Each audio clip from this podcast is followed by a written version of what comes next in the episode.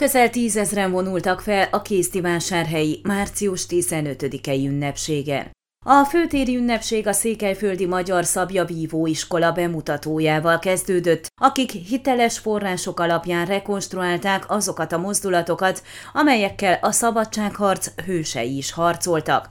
A kulturális műsorban Nagy Babos Rebeka jazzénekes, a Református Kollégium zenekara, Kelemen Ottó, a Zúga Március szónokverseny győztese, a Gábor Áron Műszaki Oktatási Központ tanulója, valamint Szekeres Anna, a március tizenötödike tiszteletére szervezett szavalóverseny nyertese, a Nagy Mózes Gimnázium diákja működött közre.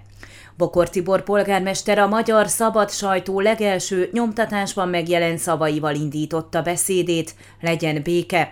Az elöljáró az Ukrajnában zajló háborúra utalva azt mondta, úgy látszik, a fejünk fölött döntéseket hozók a Trianon óta eltelt száz év alatt sem tudták megérteni, hogy a szabadság megbékjózása sosem vezet tartós békéhez. Beszéljünk világosan, az orosz inváziónak nem célja a kisebbségek helyzetének javítása, ők is ugyanolyan áldozatai a háborúnak, mint minden ukrán állampolgár.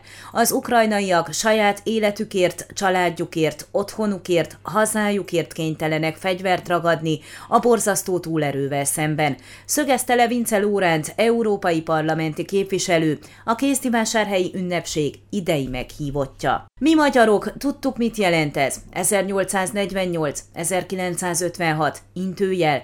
Mindkét magyar forradalmat végső soron az oroszok folytották vérbe. Éppen ezért mi, magyarok, mélységesen elítéljük az orosz inváziót, amely veszélybe sodorja ártatlan civilek millióinak életét. Szolidárisak vagyunk az Ukrajna területén élő minden nemzettel, kiállunk a kárpátaljai magyarok mellett, emelte ki Vince Lórenc. Kelemen Ottó, az idei Zúg Március szónokverseny győztese arra buzdította fiatal társait, hogy álljanak ki magukért, ha el akarják hallgattatni őket. Az ünnepség végén Lukács Bence Ákos, Magyarország Csíkszeredai főkonzulátusának vezető konzulja tolmácsolta Orbán Viktor miniszterelnök üzenetét.